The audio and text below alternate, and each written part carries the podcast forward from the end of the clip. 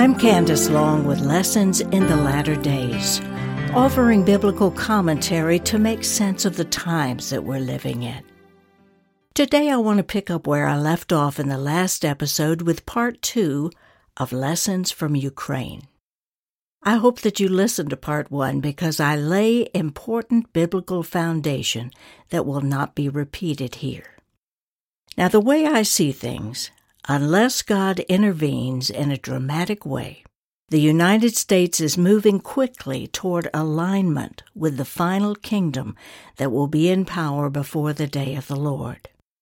I base this on President Zelensky's call to President Biden to step into his role as, quote, President of the world, followed by Biden's subsequent announcement that declared that the New World Order is coming and that the United States must now step up and lead it and unite the rest of the free world.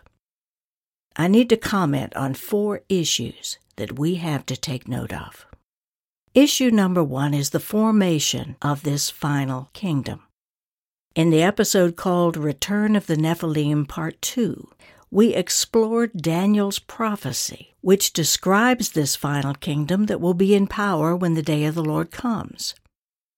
As a review here, based on a dream that God gave King Nebuchadnezzar of Babylon, Daniel described this kingdom as having legs of iron with its feet partly of iron and partly of clay. This is metaphorical language, the kind that God uses in dreams. Now, the legs of iron refer to Rome, which was the kingdom that followed the Greek Empire under Alexander the Great. Only at the very end, the iron will be mixed with clay especially on the toes, which is why I refer to the final kingdom as the kingdom of the toes. It is divided, a mixed kingdom, and mixed is the key word, made up of ten kings represented by the ten toes. Daniel described this kingdom using three insightful words different, terrible, and dreadful. Now we know what terrible and dreadful mean, but being different doesn't sound so bad, or does it? Daniel says this final kingdom is unlike anything we've ever seen in all of history. The Hebrew word for different is the word shanah, which means altered or changed. Daniel is telling us this final kingdom will be genetically altered and mixed, which is what the Nephilim are. They are a mixed race, half human, half angelic. Now, as crazy as this sounds, this means that some of the leaders that we are dealing with now are not fully human. Now, this may seem way out there, but I refer you to episode titles that have to do with the Nephilim and to remind you that Jesus said that his coming will be as it was in the days of Noah. Now, the number one thing during Noah's day that was so horrendous that God wiped out the earth with a flood was the interbreeding of mankind with the angelic race. This sin of mixed DNA was abominable to the Lord. Let me give you even more biblical proof. In the episode called The Nephilim at Work Today, I traced the Nephilim bloodlines all the way back through Alexander the Great, who was a demigod himself, mixed race, half human, half angelic, and how that mixed DNA went into Syria and into Egypt after his death. Now, the prophet Daniel tells us that the Antichrist is going to come through the Seleucid dynasty that descended from Alexander. That was the part that was based in what is now Syria. I have the reports that after Rome conquered the Middle East, many of the rulers of the Seleucid dynasty moved their residency from Syria to Rome, where they then intermarried with Roman aristocrats. Therefore, their genetic bloodline is likely present today in European royalty. We need to keep a sharp eye out on the leaders of these 28 European nations, plus Canada, plus the United States as to who is rising to the top. Now, controlling the economy of this new kingdom are two entities that we discussed in the episode Follow the Money Part 1 the Central Bank of Europe, headed up by Christine Lagarde, and the International Monetary Fund, headed by Kristalina Georgieva.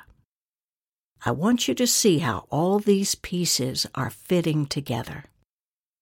There are two other organizations worth noting, and they are the United Nations, which deals with issues that go beyond national boundaries, such as climate change, and the World Economic Forum, headquartered in Switzerland, which is helping to shape the one world economy. Issue number two I want to talk about a minute is the signs of growing financial crisis.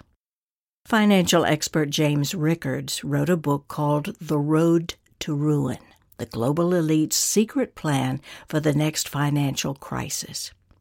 And in the book, he explains something that has recently surfaced within the elite circles because of the Ukrainian conflict.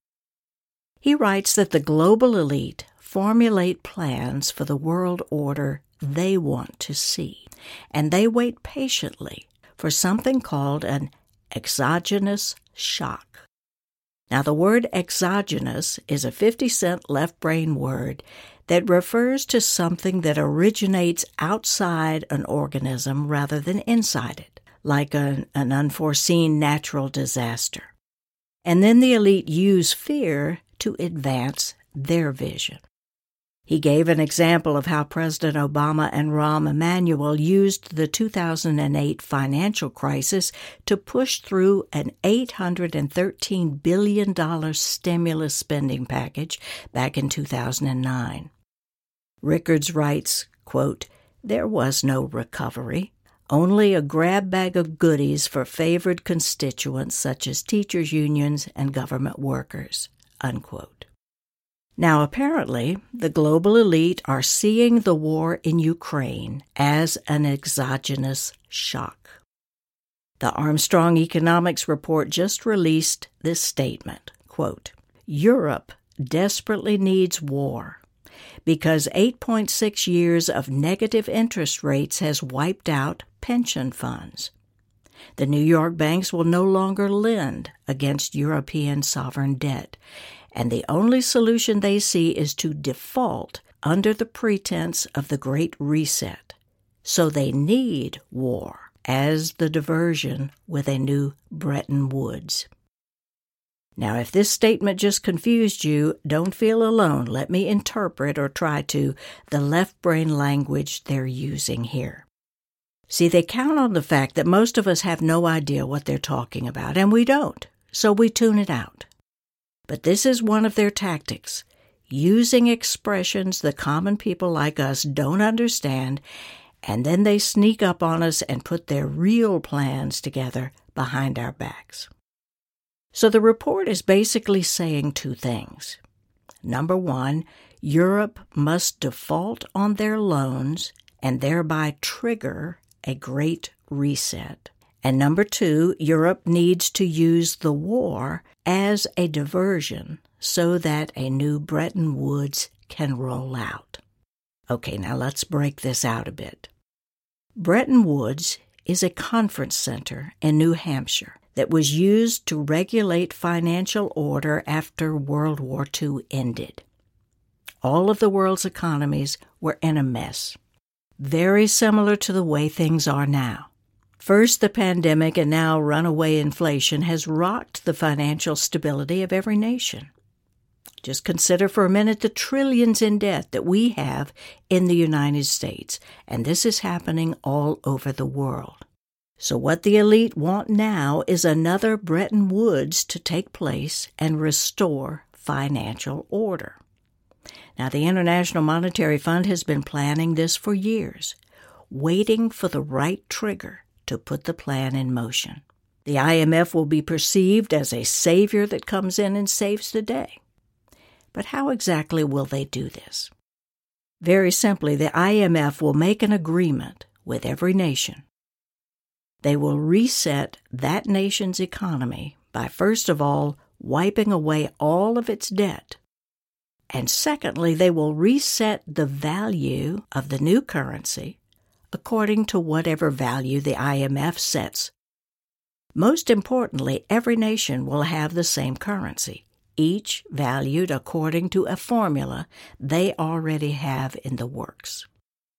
This has always been the goal for the New World Order to control and manage a one world currency. The trigger for it, I believe, has just been set. Now, when the article says Europe needs war as the diversion to Bretton Woods, that means that the media, so take note of it, will most likely beef up reports of the financial chaos and uncertainty and how much inflation is escalating. So much so that this financial crisis will be a diversion so that we will not notice the steps they are taking now to roll out Bretton Woods. I would suspect soon that we will hear that Europe has had to default on their loans, which will throw the liquidity of the pension funds up in the air, which will create even more financial panic. Europe will be basically falling on its sword in favor of the critical need for Bretton Woods to come in and reset the world economy. That's what these G20 meetings are all about. We're being set up. I want to propose to you also that this monetary reset plan is why our government leaders passed the recent stimulus package.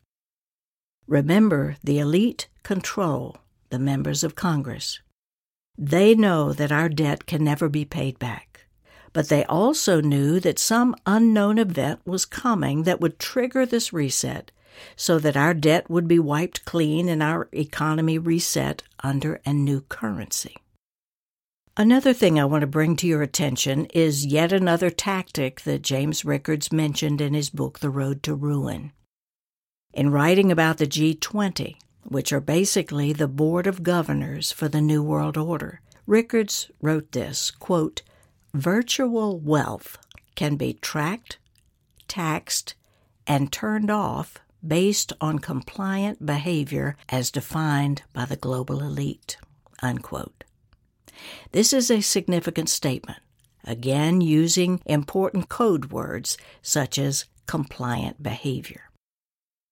Let me explain it this way. There was a recent episode of 60 Minutes that featured Deputy National Security Advisor Daleep Singh, who is the architect of all of the economic sanctions that the White House has been bringing on Russia. Now, while I was listening to him talk, Singh was very proud of these new tactics and strategies which they are, in essence, practicing or field testing on Russia. I see this as a foreshadowing of what the final kingdom will do to manipulate people like you and me who refuse to become compliant. They are practicing these tactics on Russia and perfecting their ability to cut off access to people's money if we are not compliant and do what the nation mandates. This is unsettling. Issue number three is Russia has gone off script. Many years ago, as I've mentioned in earlier episodes, I received a copy of the Global 2000 report, which was commissioned by the Club of Rome written by Cyrus Vance and accepted into U.S. policy by then President Jimmy Carter. Its objective was to create a blueprint for global genocide, of ridding the earth of 2.5 billion people by the year 2020. Now, those of us who are still alive have lived through the first major purge, which was a planned pandemic by the elite and the manipulation by the media to mandate being vaccinated for, quote, the good of the people. The original Global 2000 report, written in the early 1970s, included how the global elite intended to manage and control the world and all of its resources. It planned to divide the nations into 10 economic or political regions that they referred to as kingdoms. I recall reading that the kingdoms in charge of policing the world would be the United States and Russia, since our two militaries are technologically superior to those of the other nations. Now, clearly, with the Ukrainian situation, Russia has gone off script by defying the elite's plans, and this upset now puts NATO and its allies, including the United States, at odds with Russia. Interestingly, during the Business Roundtable CEO quarterly meeting this past March 21st, President Biden revealed that U.S. intelligence sources believe that Russia is planning a cyber attack against the United States. Now, such an attack is what many financial experts have seen as a likely catalyst that really would necessitate another Bretton Woods. And what Biden has therefore done, purposely in my opinion, is plant the suggestion in our minds that if a cyber attack comes, Russia is behind it.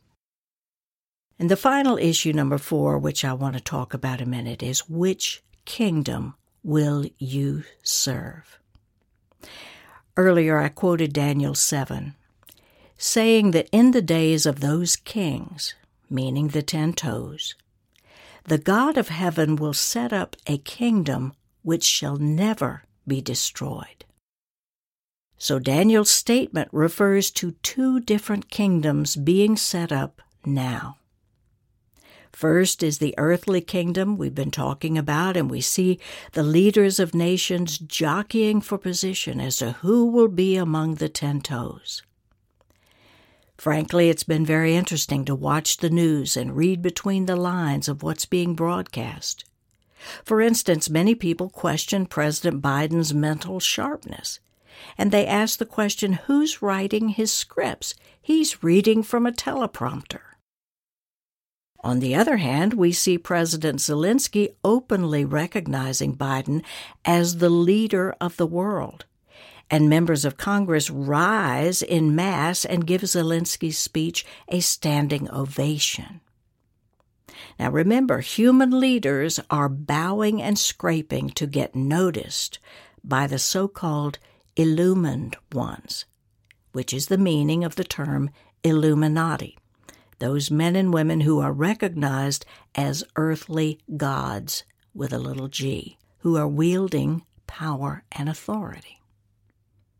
I think back to 2009 when President Obama attended his first G20 meeting, and the whole world witnessed him bowing down before King Abdullah of Saudi Arabia. That's what is happening now. National leaders are deferring to powers behind the scenes. Now let's consider the other part of Daniel's prophecy that during all of this jockeying for position and power and attention, another kingdom is forming God's kingdom, and those people who choose to be part of that.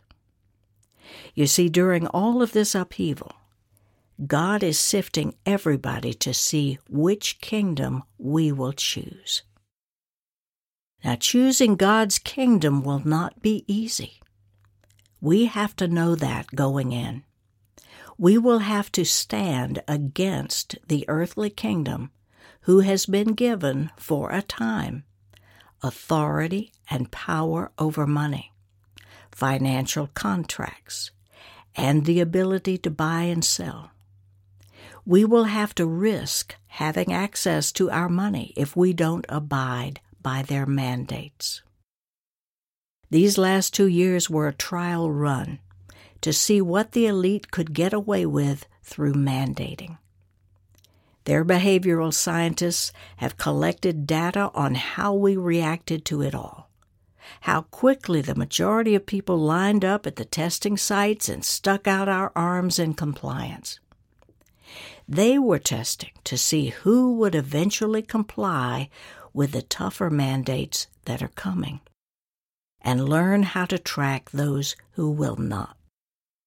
Now, we who call ourselves believers have a crucial decision to make. As things get worse and they will if we are truly in the final years before the day of the Lord. So I want to suggest that you and I declare our intentions to the Lord personally. Joshua said in chapter 24, Choose this day whom you will serve. As for me and my house, we will serve the Lord. His was a verbal, personal declaration. If our president declares to the world that we will lead the New World Order in coming together, that statement obligates every American to that destiny unless we counter it with our personal appeal to the Lord. One of the prayers that I pray each day is one that has been prayed for thousands of years by our Jewish forefathers. It's called Adon Olam, which means Master of the Universe. It is a beautiful prayer declaring the greatness of our God. It begins like this Master of the universe, who reigned before any form was created. At the time when his will brought everything into being, then as king was his name proclaimed. After all has ceased to be, he, the awesome one, will reign alone. It is he who was, he who is, and he who shall remain in splendor. He is one. There is no second to compare to him, to declare as his equal. Without beginning and without conclusion, his is the power and dominion. Now, after declaring the greatness of our God, I encourage you to personalize your own appeal. For myself, my prayer is something like this. You can feel free to pray it with me if you like. Lord, I confess the sins of my leaders who are compromising my destiny by assuming that I am in agreement to help lead this new world order. I am not in agreement. I cancel all assignments against my life triggered by the words of my president. I am waiting for your kingdom. The Lord Jesus said, Your kingdom come, your will be done on earth as it is in heaven. As a matter of my will, I choose to follow the Lord God and submit myself to live under the shadow of your wings as my place of refuge. Father, I know that the Messiah is coming to take his rightful place as ruler of all of the nations, the place of authority that you have given to him. It is for that day I am waiting. So I ask you, Father, to protect me during this upheaval. Give me discernment to clearly see the path that you have for me. Give me strength to stand against mandates that would compromise my health my conscience, and my will.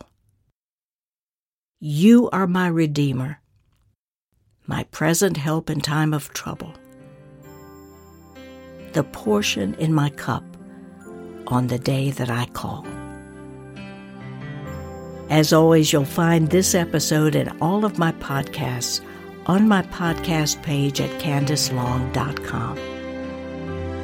I will include in the description notes the references that I mentioned in this episode, including the prayers that I just prayed. I want to thank you for being with me today. I hope that you join me again next time for lessons in the latter days. God bless.